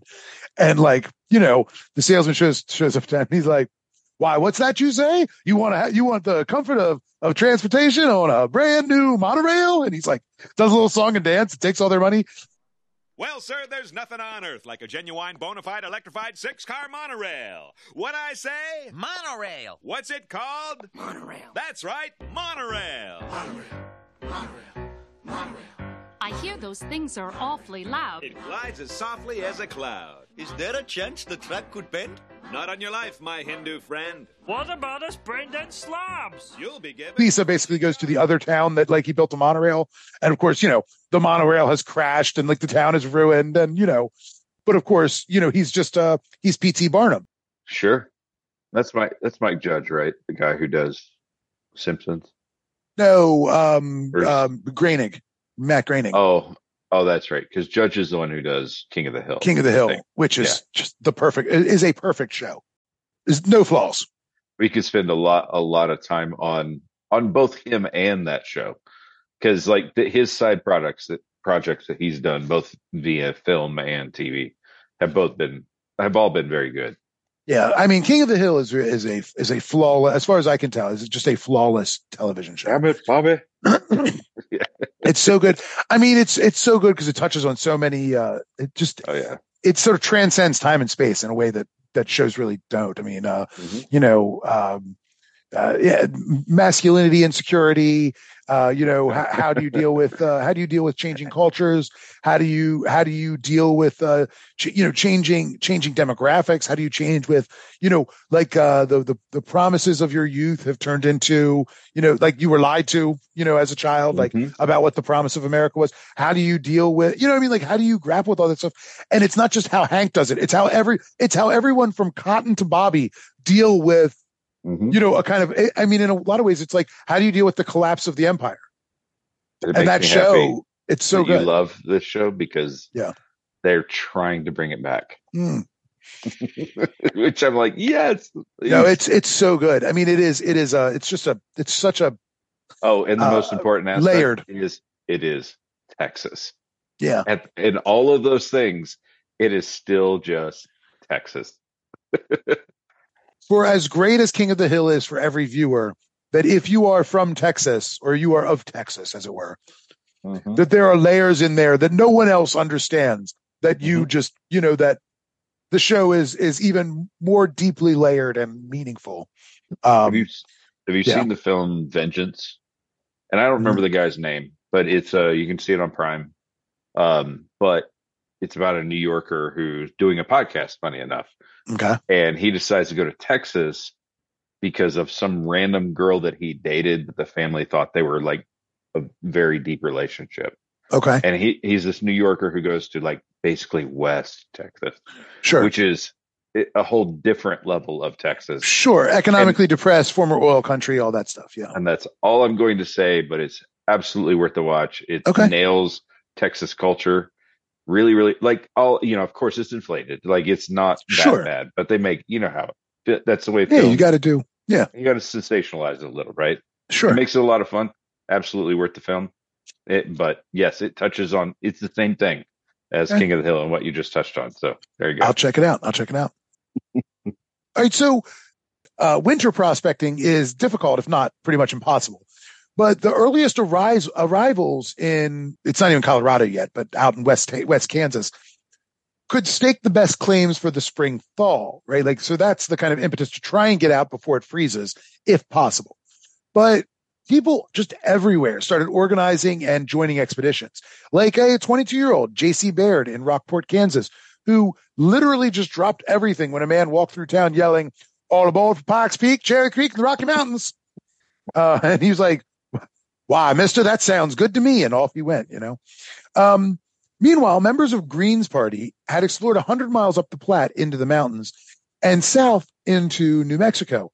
Uh, they had found plenty of placer, but as one man, one of his men wrote, quote, the main question yet remains unsolved, viz. the source whence this gold has drifted, end quote. By the end of September, the mining season was ending as water dried up and would soon freeze. Um, some members of the Lawrence party split off and laid out of town when Cherry Creek called St. Charles. A few Georgians were interested in town promotion as well, including uh, Green's brother, Dr. Levi Russell. In mid to late October, the first prospectors arrived, and on November 1st, a group of new arrivals and the earliest expeditions uh, voted to approve a town across the stream from St. Charles named Auraria. One observer wrote, quote, it is going to be the place, end quote. These would-be boosters were all amateurs, but a master was coming. William Larimer made a name for himself boosting towns in the Nebraska Territory. First, uh, he went to Leavenworth, Kansas, and met with founder, uh, the founder of Russell, Majors, and Waddell, the West's most prominent freight and stagecoach firm. Larimer and William Russell, no relation, agreed that if Larimer established a town by the Rockies, that that town would become the terminus for a RM and W stage route. So, you know, this is critical, lifeblood to the to the town, but also would make it would would make it like the winner town. You know what I mean? It would be the town that wins because it would have a stage a stage uh, station. You know, al- already sort of guaranteed. You know, Auraria is downtown where downtown Denver used to be. Cor- correct. And and in the light rail system, they have an Auraria station, and it's there's literally like a like a, a little community college down there and everything. Like it's It's a po- little posh neighborhood, isn't it? yeah, Yeah. no, Auraria is not posh. I would not Okay. use posh, but it, it's cool. It's just cool to hear some of the connections. Okay. Um. Yeah, we're we're gonna get to that. How because Auraria. Hold yeah, on. yeah. Cherry Creek is posh, which is where Okay. Auraria kind of stems off of Cherry Creek, and Cherry Creek is absolutely that. That maybe it. that's what I'm thinking of. Yeah. I, I sort of looked up some of these areas in the present to get a sense, just to get a sense of of the geography. Um, Yep. So I might maybe I'm I'm confusing them, but yeah. Well, yeah, Auraria is sort of across the stream. St. Charles is is on this side of of uh of Cherry Creek. They're kind of both like in between Cherry Creek and the Platte. You know, they both are sort of yeah. So okay, we'll get back to St. Charles because that you're going to recognize even if you don't yet. Okay. Uh, so anyway, uh, Larimer uh, and five others then set out on October 1st, and they met a group from Lecompton, uh, Kansas, along the way. The Kansas governor, a guy named William James Denver, authorized organizing the Gold Strike area into Arapahoe County, Kansas, and he sent several county officers with the Lecompton group to begin the project. When they arrived, the St. Charles Boomers had returned home for supplies. Larimer claimed the site as his own. That's like so these people had had laid out St. Charles and then they went back to Georgia to gather supplies and stay the winter and come back in the spring. So when Larimer arrives, he's like, "Oh, look look at this look at this area that's been completely, you know, like nobody's done any improvements on." He literally laid four like logs out in a square and said, "Well, I've improved it. It's mine now." and basically since nobody else was there to sort of uh to argue with him you know. He Let's try um, that. yeah well so he claimed it as his own. He had the area surveyed. Like i say he laid out these four cottonwood logs in a square. But what he did in order to prevent himself from you know being like shot or really uh, ill will he offered shares in the town to the st charles boomers when he when they sort of came back. There was uh, there were a couple that were still around mostly like uh, traders and like mountain men kind of types, but generally speaking, they all left. Larimer sought a political leader and a name for the new town. He pursued, but failed to get his choice. But the town would still have that political leader's name, Denver City. So he tried to get James Denver to come out and be, you know, to be like the mayor of the town. By the end of 1859, Auraria and Denver City sort of merged into Denver. Um, they were like the two boom towns, and it was like, hey, look, let's just work together. And so this became the primary destination of the Pikes Peak Argonauts. Uh, the Panic of 1857 inspired uh, spontaneous immigration. Uh, a Kansas editor wrote, quote, the disposition to emigrate has reached every class of society, end quote. Armies of displaced, dispossessed, frustrated, and suffering were all ready to, quote, cast their lots with the people of the West, end quote. And remember from last time, Colonel Edwin Sumner's little skirmish victory that the papers all celebrated as this like awesome victory that secured safe travel to the West. Well, like that is still very much fresh in people's minds. It was like just a year before. So Green Russell's discovery kind of led a lot of people to believe El Dorado was just 600 miles west of the Missouri River and it was safe to get there, you know, because of this, uh, this little skirmish victory that was way overblown. On January 29th, the New York Tri- Tribune reported, quote, there is scarcely a village west of Ohio in which some are not fitting for and impatiently awaiting the day, to, the day when a start to Pikes Peak may be prudently made, end quote. Farther west from the Appalachians, uh, the more frenzied the activity. One Iowan wrote, quote, nearly every man you meet is bound for the peak in a few weeks, end quote. Signs reading Pikes Peak or bust were carried by the desperate poor in every town from Akron, Ohio and Joliet, Illinois to Hannibal, Missouri and Keokuk, Iowa.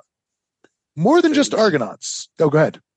I was just say that I'm just, I, I don't know. Maybe it's called my naivete or whatever, but thinking about the fact New York's writing about everything west of a place in Ohio, it's like the Appalachians, if we take for granted today how easy it is to cross these things. Sure.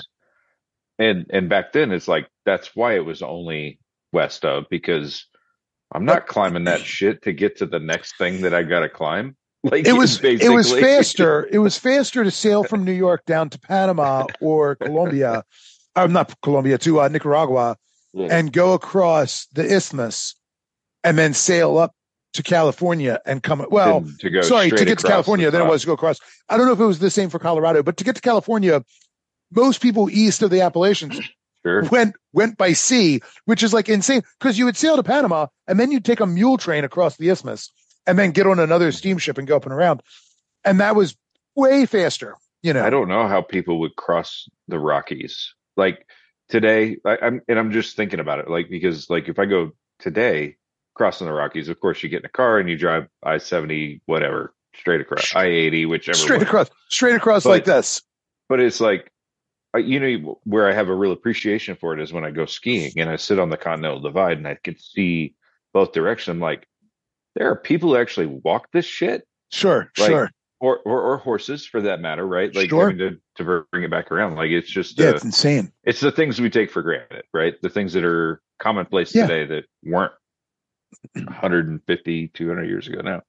Yeah. Um, sorry. Calling um reservation is ready for Donner party. Um, you know, not everybody crosses of. well. I'm hungry. Speaking of, no, I'm just Yeah. oh, I've got some food stories coming up for you. Good food. Good food story. Is right. that a thing in that era? Good What food. good Let's be good honest. food? Not not really. Although in Yeah, fairness, they called it flop.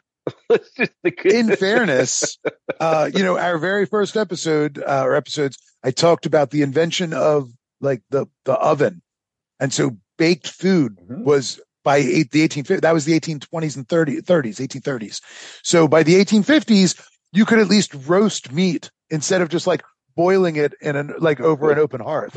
So you know, once you have uh once you have like civilized housing and supplies and everything else, you can at least start to roast some things. So good food, I mean, uh, you know, in the Vegas uh, the Vegas definition of those terms, but you are actually able to sort of, you know, bake pies uh from from your from your chicken's pot to your you know berries blue, you're starting to have baked pies. You know, you're starting to be able, you know, you can do some things um, you know, again, you you have access to some spices and some herbs and things like that, some herbs and things like that. But you um, but generally, you know, until the 1830s, you know, everybody's just boiling stuff. By the late 1850s, ovens are becoming kind of a a thing. So you know, so you said- yeah, You know, and you said this not to, not to sidetrack, but you said this to me at one point, and it made me noodle on things. And we were just having a conversation about food in general, and you were talking about how the culture of food has changed, and it's really because of travel, because you can, you know, places who didn't have spices now have spices. The sure, different types of vegetables, the different types of meats, and all the different things. And you're Mhm. absolutely right. It's why fusion food is so fascinating today. yeah, And you can and proliferated and it's pro- proliferated everywhere. Yeah. And now it's like on a whole different level today than it even was 20 years ago. Right. Story. So- I passed a food truck today that was called the Jamexican, whatever, Jamexican cuisine. So it's like, and, and I was laughing. I'm like, Jamaican and Mexican? Like it's, they don't share a border. Like, how does that, how do you have Jamexican? Like that is, I mean, yes, there's a water border, I suppose, but whoa, whoa, whoa. We're not into that, right? yeah, yeah, yeah. Well, I mean, I'm just saying it was just like, you know, no it's like waterboarding. no waterboarding on this. no podcast. Waterboarding, but uh, water border, yeah. But I mean, it's like eh, you know, it was just that just to case in point, the idea like that there would be a, a Jamexican cuisine, and I mean, when you think about it, it sounds it's like oh, that sound that actually sounds like it could be really good. I don't know that I'm going to be successful, by the way. Yeah, I mean, we'll see. We'll see. All right. So, um, so like I said, everywhere, everywhere west of the, the Appalachian, Appalachians are, uh, they're carrying Pikes Peak or bus signs, you know, um, and more than just Argonauts are setting out, right? Car and, and, or, or for that matter, not even just setting out to the west. There are a lot of people who are moving west to like border towns, nowhere near Colorado, but like the border towns where people will set out to cross the plains, right? Um, because they know there are opportunities to make money there. So, you know, you have carpenters, inn and saloon owners, um, hostlers, wagon makers, clothiers, livery agents, all these things, advertising wares from Missouri to Kansas, all trying to cash in on the, the migration of people through their towns. So many would be, see, this is, you can tell this is, a, this is a, something I wrote just for Mike. Many would be small business entrepreneurs and laborers hoped to establish themselves either in these border towns or out west. A Kansas City gunsmith sold gold washers. A shop in St. Louis offered Pikes Peak augers to test for deep deposits. Emigrants were enticed with fresh haircuts and shaves before their long journeys. People could buy Pikes Peak saddles, Pikes Peak mules, and general Pikes Peak's Pikes Peak wares for their trip. Even Pikes Peak life insurance was sold, which again, you you know, it's this is so this is so much of like 1858 and absolutely exactly what today is. It's like I like again, sort of all every time something becomes kind of uh, fashionable, uh, gluten free. All of a sudden, everything slaps gluten free on the label. Here, here's a bag of broccoli, gluten free is there on the top corner, and you're like, "What the? What do you mean gluten free bro- broccoli? What? What would glutened broccoli be? Like, I don't even understand." You know, That's fair. That's fair. But this is, a, I mean, this is encapsulates. This would be me, me playing Mike for a minute.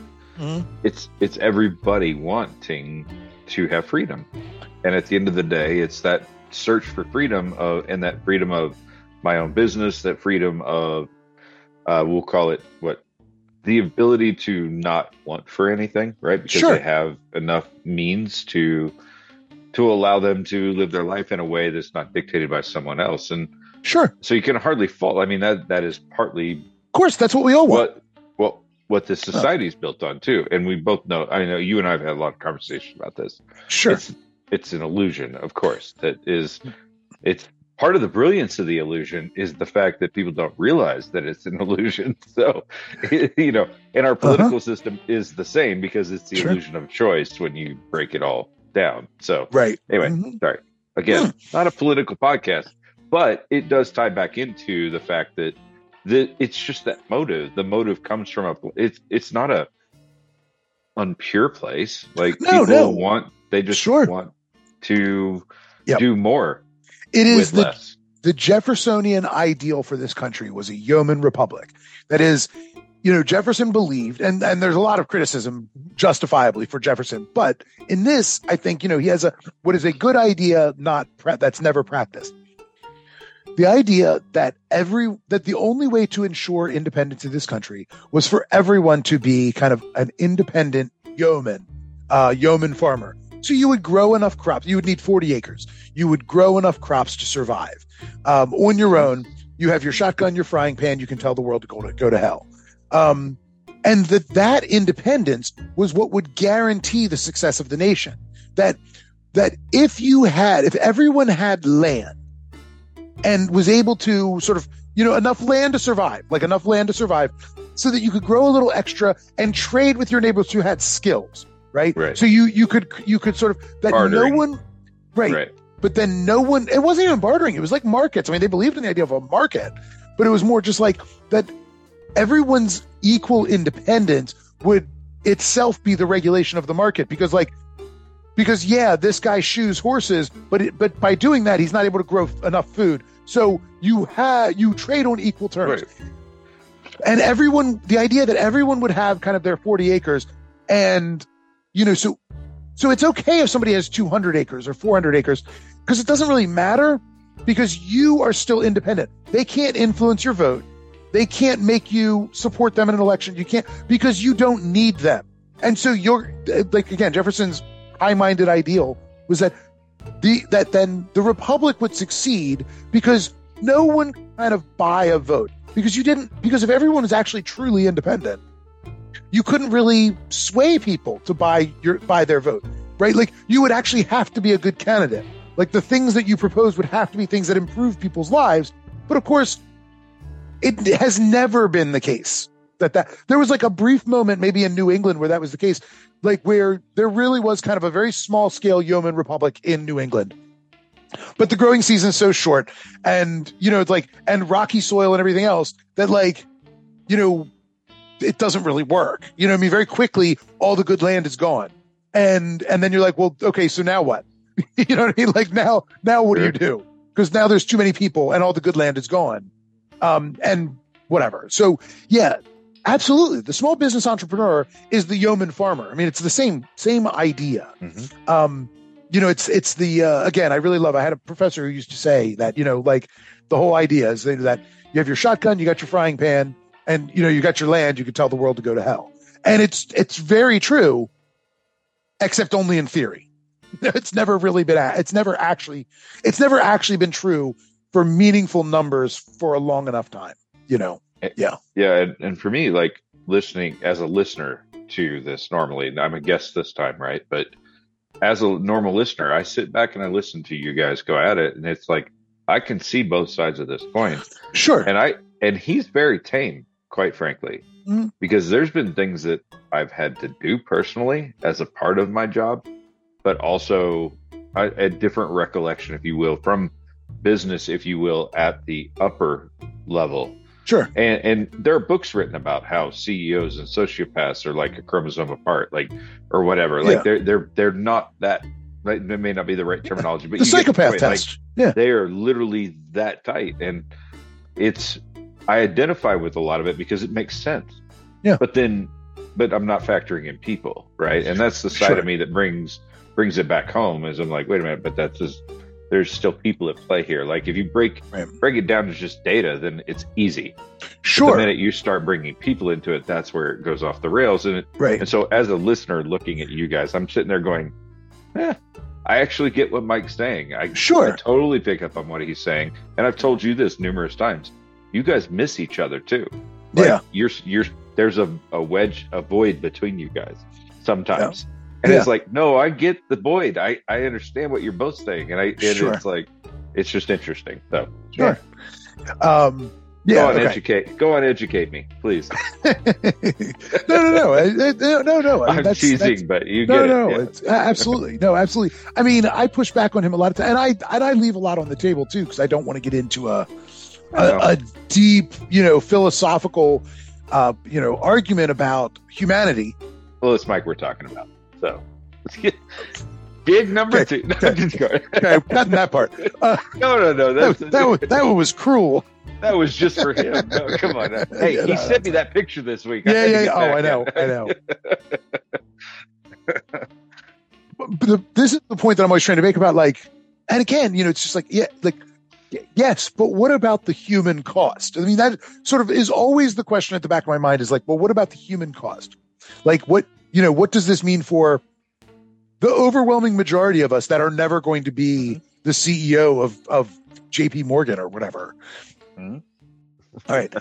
Uh, the last thing I said was about like the Pikes Peak life insurance. And we were basically talking about like marketability, right? Yes. Are you you also just became Paul Harvey because you're like, no, for the rest of the story. oh, oh no. Yeah, no. For for our unbalanced listeners, we've been talking for like two hours completely off script. So so we have gotten a little bit off topic. I cut it uh, all out to save you. The, So, okay. the unedited version will be posted secondarily. we're we're entering hour seven of the no, uh, of the recording. Uh, okay, so um, you know you got all this marketing of Pikes Peak stuff, uh, and newspapers abandoned caution by Christmas of 1858. People were like newspapers were like breathlessly. Wow, that was a lot of wind. Breathlessly boosting migration. Uh, said Feb- breathlessly at least, so that, that at least at least fits. onomatopoeia, uh, by like accidental onomatopoeia. Um, in February 1859, the Hannibal Messenger, that's Hannibal, Missouri, uh, poetically wrote, quote, Hurrah for Pikes Peak, where the breezes of heaven waft the glittering dust on their far sweeping wings, where rank is unknown and no station is given, to men in whose veins flows the life tide of kings. Who cares for the bliss which society gives, or the love which we find at our hearthstones alone? Society spurns him who moneyless lives, and bears in his pockets no rocks of his own. End quote. I Whoa. Yeah. First off, you got an editor there at the uh, Hannibal Messenger that thinks he's freaking Shakespeare. But I love there. There's so much in that poem to unpack. What's so great about the West, he's saying, is that rank, you know, personal rank, uh, class, status is unknown, and no station is given. So it's basically like you can go out there and, like we've said before, yeoman republic this thing. You can, by the sweat of your brow, you know, actually gain independence right there's an opportunity to gain independence through the sweat you know the thing here is that it's implying is that it's meritocracy, but it's really not. It's like through the sweat of your brow and the luck of your claim, you know, you can you can gain independence. But still, the the idea that there's no kind of social rank out there is is itself an appealing component. And I love this idea that like um, society spurns him who moneyless lives. Like even then, you know, you get this idea of like like society shits on poor people. Know, I mean, like that's that's right there. Bear and bears in his pockets, no rockets, uh, no rocks of his own. You know, what I mean, like, this idea that like, you know, um, that if you go out that if you go out west, you have an equal opportunity with everybody else. But society does spurn those that don't find gold, that don't have any rocks of their own, that you know, that don't get rich. Isn't that naive though? Like to think that there's not layers to society. It's pure boosterism. And no, I don't think it's naive. Yeah. I think that you can have a you can have a classless society. We just don't. How? I mean, you know, there there will be a guillotine involved, but uh, but we can. So, poem, poem, poem. The occasional What? editor What was that again? as poem, poem, poem. The, uh, Okay. The occasional newspaper editor suggested that gold finds were exaggerated, uh, engineered by land speculators or by big businesses. But overall, optimism reigned. Hundreds of guidebooks were sold, some of them providing reasonably accurate information. But many, if not most, simply boosted towns as starting points or as way stations. Um, you know, that was like the whole point. You, you'd like sell a guidebook to try and get people to to take off from one town or stop at one town on the way or whatever. Um, but uh, some of them were completely incompetent, others were completely fraudulent, and some just simply lied. Uh, for example, some guides had maps showing Fort Atkinson, uh, which had been closed five years by the time they found gold in Colorado, uh, and Bent's Fort, located, saying that the maps would show them located at Smoky Hill and Sand Creek, even though Ah. both were far to the south of that uh, on the Arkansas Trail. Yeah. I live in Smoky Hill. Oh, do you? Really oh, do, interesting. yes. We've got a couple of Smoky Hill references throughout this thing. If I can ever get to them. You're gonna have fun editing this. Oh my god, it's going to be a nightmare. We're like, all right, click, split clip, and then listen for an hour. I told clip. Dawn, I told my wife, I go, half of my role is just to poke the bear. and, I, and I poke real well. Yeah, you do. well, I mean, I am I'm notorious. I've always been so like I can't, I can't. When you drop a breadcrumb, I have to pick it up. You, you know what I mean? I I, I, I know this uh, about you. That's yeah, yeah, yeah. yes, part. I know, and you are manipulating it to great effect. I, I got it. I got it. Um, um, all right. So getting to the jumping off points for the trip west could be harrowing by itself. The only direct connection to the Missouri River was the Hannibal and St. Joseph Railroad. And this should sound vaguely familiar given the news lately. The rail line was rushed to completion to accommodate the 1859 rush, and it was nearly news. condemned. Huh? Fake Would you say? Yeah. It was nearly condemned by the Missouri Public Works Board. The grades were too steep, the cuts were too narrow, the trestles and bridges unsafe to hold the weight of the train. One one uh, emigrant uh, wrote in 1864, "quote It beggars description. It seemed as though it was built in a hurry and had not been repaired since. When it rained, the mud in or out of the cars had little difference difference as to the depth." End quote. That's a great quote. Things were so bad that when the train derailed, he thanked the fates because, quote, it gave us a good opportunity to sleep, which we needed, end quote. I love that. Like, look, man, when it rains, there's no difference to the depth of the mud in the train or out of it. like, pretty bad. Um, steamboats ferried migrants from St. Louis to various starting points as well. A Leavenworth paper uh, reported 1,000 people disembarking daily in 1859. Men shot at wild ducks and geese for fun. They gambled. They got into fistfights. And I, want your response to this. One passenger wrote of his quartermates, quote, one man drunk and robbed, one threatened to shoot another, and that one was myself, end quote. So I've read this quote like 50 times.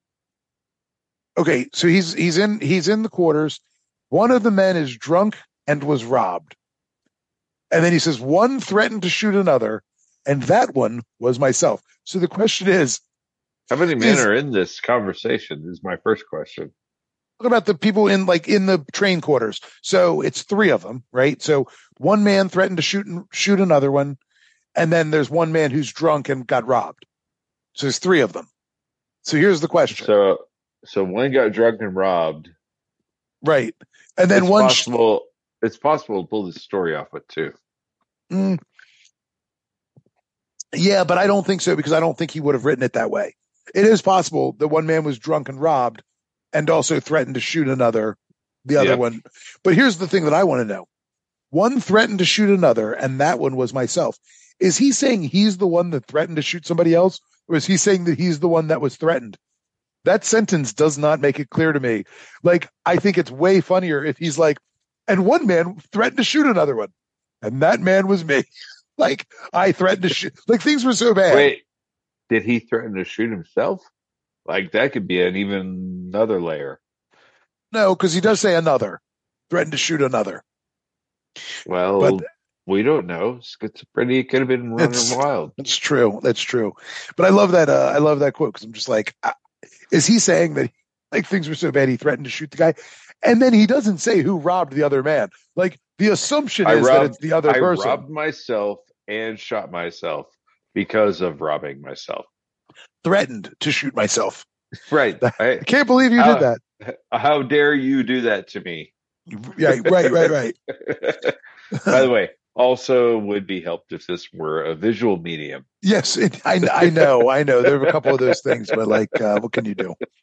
By the way, the time thing, I was like, the, Yeah. the sun goes like this. It doesn't go like this. That Oh no, the- that's why I texted you. I'm like, by the know. way, I get it, but that didn't work for me. like I know. I, uh, I, I, I, in, yeah. Anyway, whatever. I should have fixed it, but uh, I should have fixed it in post with a little, uh, you know, in this clip, I, I was showing him a sweeping arm versus a ticking. Oh, I love that you have the lingo down already. I should have Oh. fixed it in post. Mm. Yeah, indeed. Um, okay, so the spring fall and the rains made the plains a soggy, muddy, muddy mess. I know. Wagons uh, sank to their wheel hubs. Yeah, I mean, I'm I'm sorry. It's not the same thing. But And by the uh, way, but I'm, I'm by the way, for the for the non-visual medium, I am a third of the bottle into a brand new bottle where I finished a quarter of a previous bottle, and we're just ro- we're just rolling. We're rolling. like Uh, a millionaire. Go on. uh, the spring and rains made the plains a soggy, muddy mess. Wangs, wangs, wagons sank to their wheel hubs. In some border towns, as many as 10,000 people swelled the population waiting for the grass to green. Everywhere in border towns, masses of people lived cramped together in wretched conditions as they waited for the right time to set out. The economic circumstances of the migrants were revealed in these border towns. A reporter noted, quote, those who are flush purchase cattle, mules, and wagons, and they go well provided. The next class takes the handcart and wheelbarrow, while the poorest, and I fear the most numerous, take it on foot. End quote. Excuse me. Six months rations were recommended for the journey, and at least uh, at least one revolver. Even though, as one diarist noted, no more than one man in a dozen could shoot someone from 20 paces. as people massed along the border, 600 miles west along the South Platte and Cherry Creek, men were building saloons and grog shops, putting up stores, and laying out roads in preparation of the coming hordes. An army of Argonauts, more than triple the size of the one that defeated Mexico and opened the land in the first place. More than 100,000 people took to the overland trails that spring, exceeding even the number during the California hysteria. Migrants were overwhelmingly male. Uh, Council Grove, Kansas tallied all the traffic through town in March, reporting 5,214 male and 220 female migrants, along with 7,400 oxen and 1,000 horses and mules. and that's why it's called Menver. Yeah. most most people walked or took turns. We're going to talk about about women later, but uh, I don't think we're going to talk about them today. Misogyny. Yeah, the misogyny rundown with Mike. Um, Most people walked or took turns riding in wagons. Uh, there were also some wild attempts at technological innovation. And I like this is one of those stories that I probably shouldn't include because it means nothing, but I found it really fascinating. So, uh, for example, uh, a couple of guys uh, invented something called the prairie motor. It was a steam powered vehicle. The front wheels were six feet in diameter. It burned a cord of firewood every eight hours, and it promised to carry 25,000 pounds and travel at a comfortable four miles an hour. Now, just for the record, people walk about three miles an hour. So, so it's efficiency. it's with people on foot, but it is carrying 25,000 pounds worth of stuff. So that's the big, uh, the big draw there. Uh, so a fireman, an engineer, and a pilot were on board the Prairie Motor when it set out on its major, on its maiden voyage from Nebraska City in July, never to be seen or heard from again. Failure notwithstanding, the vehicle reflected a belief that technology would lead to human mastery over nature. So basically, we're back to alchemy with Isaac Newton, right? Like humans, humans will figure out how to master nature someday with science or whatever. Master Water. Yeah, exactly. Um, Yeah. Fantasies aside, though, uh, the journey was incredibly hard. Rivers dried up in spring, and when the rivers dried up, it left very few landmarks for people to uh, to mark their journey. And this is this is this right here is kind of crazy. This is like some some interesting stuff. So, um, for a wide open space, the plains are really easy to get lost on, which is really surprising because you would think, you know, it's it's quote unquote flyover country, right? It's all just flat. Uh, you know, you shouldn't be able to get lost there. Yes, But you should. There's well- nothing there. Well, but when you're in a group, what I mean is when you're in a group, you know, you it's wouldn't all think. brown. I know. Hey, oh, look, I see a tumbleweed. Wait, it's Well- moving. Where do I go Yeah. from here? Right. well, so all the way back to Coronado and his uh, expedition, one of his conscripts wandered away from a hunting party and was permanently lost in just a matter of minutes. A private under uh, Edwin Summers Sumner's command uh, the year before the gold rush got lost near the Arkansas River. They found him uh, a week later, but in just that week, he was stark raving mad, completely naked, and he was frantically stuffing grasshoppers in his mouth and like refused to listen to uh to the guys that were there to rescue him going like dude stop stop doing that. Like we have we have like actual food and water. And he just like just frantically just kept grabbing and stuffing grasshoppers in his mouth. In 1859 travelers arrived in denver city hallucinating and frostbitten telling telling tales of severe hunger being tracked by wolves members of their group disappearing tales of woe, misery, and terror were common, but William Latimer, Larimer laundered those stories as delightful tramps through nature in order to boost Denver City in the press. Some tales, however, couldn't be laundered. At the end of May, the tragic tale of Daniel Blue was reported in Kansas. Blue, his two brothers, and four others left from You're Illinois. boy, Blue. Yeah, he's he's your boy, all right. You're my After- boy, Blue. After three weeks, their pack horse ran off with most of their provisions. And after that happened, things got desperate quick. Three men went for help and were never seen again. Daniel, Alexander, and Charles Blue, along with an Ohioan named Solig, made a grim pact. The survivors would eat whomever died en route. Soleg died first, which, sorry, I have to stop for a second. And I'm like, you got three brothers and this random dude from Ohio. And then it's like, yeah, yes, Solig died first. It's like, no shit. like, of, of course he did. You got three brothers.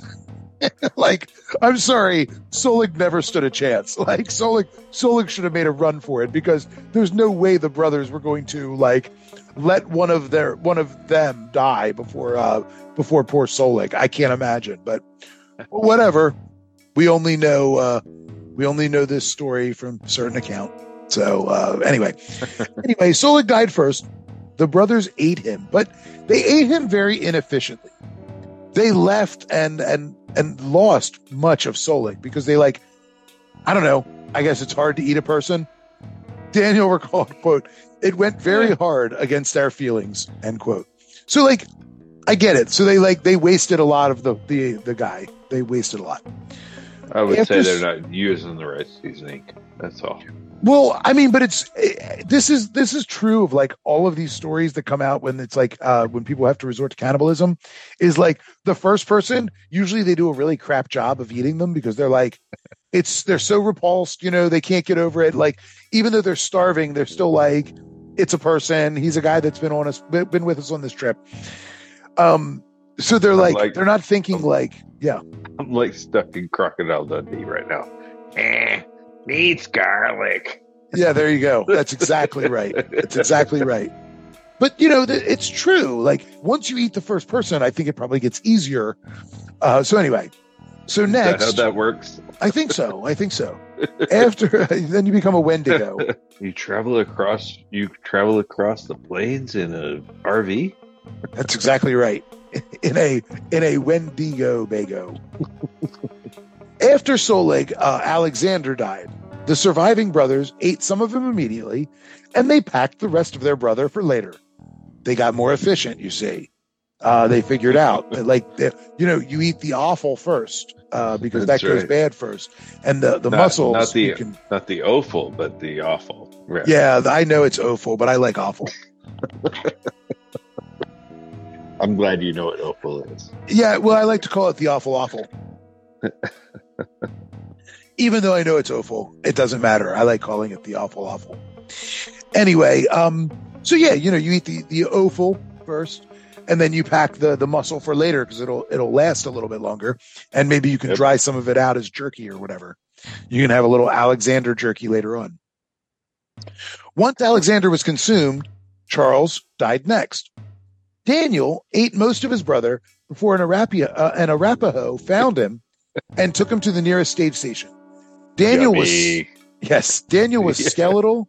He was nearly blind and like deranged, as you might imagine.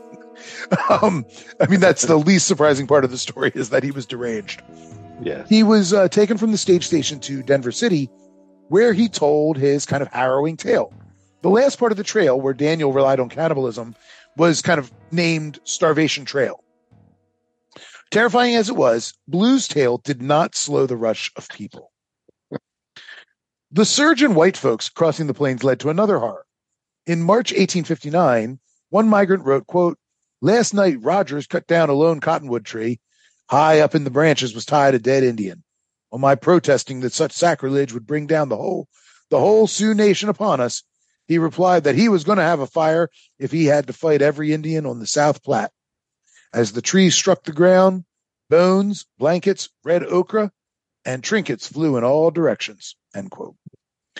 Despite the bubbling frustration among indigenous people, before 1859, relations between overlanders and Native Americans were generally good. As late as 1858, settlers reported uh, the numerous Kiowas, Comanches, and Cheyennes crowding the roads were universally friendly and helpful. But the flood of settlers, beginning in 1859, strained resources and caused tensions to flare. Americans remember these people as pioneers, settlers, migrating for the glory of the nation, settling a vast open wilderness.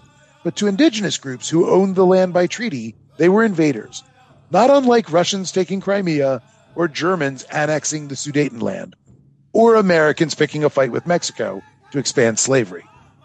Two competing visions of the West were colliding in real time. The future stories told and written would determine how these events were remembered and by whom. And Garrick, that is a good place to stop for the day because I like to end on a high note. Something positive like invading cannibalistic hordes. And because I know it cut this in, I'm like sitting here going, "What the fuck is red okra? Have I uh, tasted it's- this? I kind of want to taste this." No, not okra, ochre. Oh, you said okra, and I Ochre, immediately went ochre, like, ochre. "What is Sorry. red okra?" Yeah, I'm dye. like, it's a red dye. Sorry. I know, but ochre. I'm like, but I'm like, okra's kind of slimy. Okra's kind of delicious. It's Sorry, my bad. At the same time, red ochre. Ochre, the the the, the dye. we have to start over.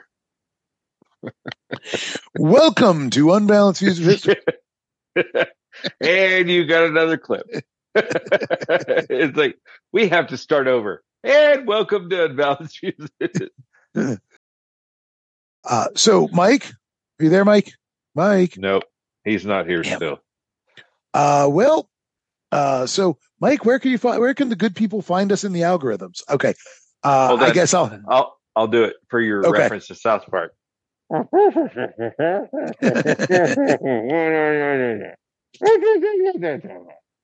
Perfect.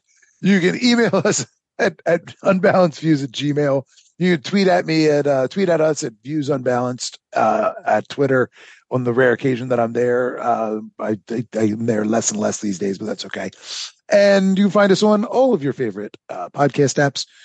Um, and pretty soon we'll have a Patreon. I hope uh, people are enjoying this. I need to, uh, you know, promote that probably at some point. All right. Uh, thanks so much uh, for listening. Please like, subscribe, and leave a five star review if you like what we're doing. And Garrick, thank you for joining us again. Delightful having you. It would have been Thanks uh, having me. would have been really bad with no Mike and no Garrick. It would have just been me screaming into the void. A little monotone, that's for sure. But instead, we've got uh, four, five hours worth of uh, content that I got to trim down to something manageable. So thank you for that. Happy to help. If, Happy if, to if, help. if only the good people at home knew. Um, no idea the amount of work this man has created for me. All right. Anyway, thanks fault. for. Yeah, yeah, yeah. I blame him. It's it's probably my fault. He made he made me think. Sorry. On that note, thank you for listening. Bye bye. I have come here to chew bubblegum and kick ass. Up yours, woke moralists. We'll see who cancels who. And I'm all out of bubblegum. Oh,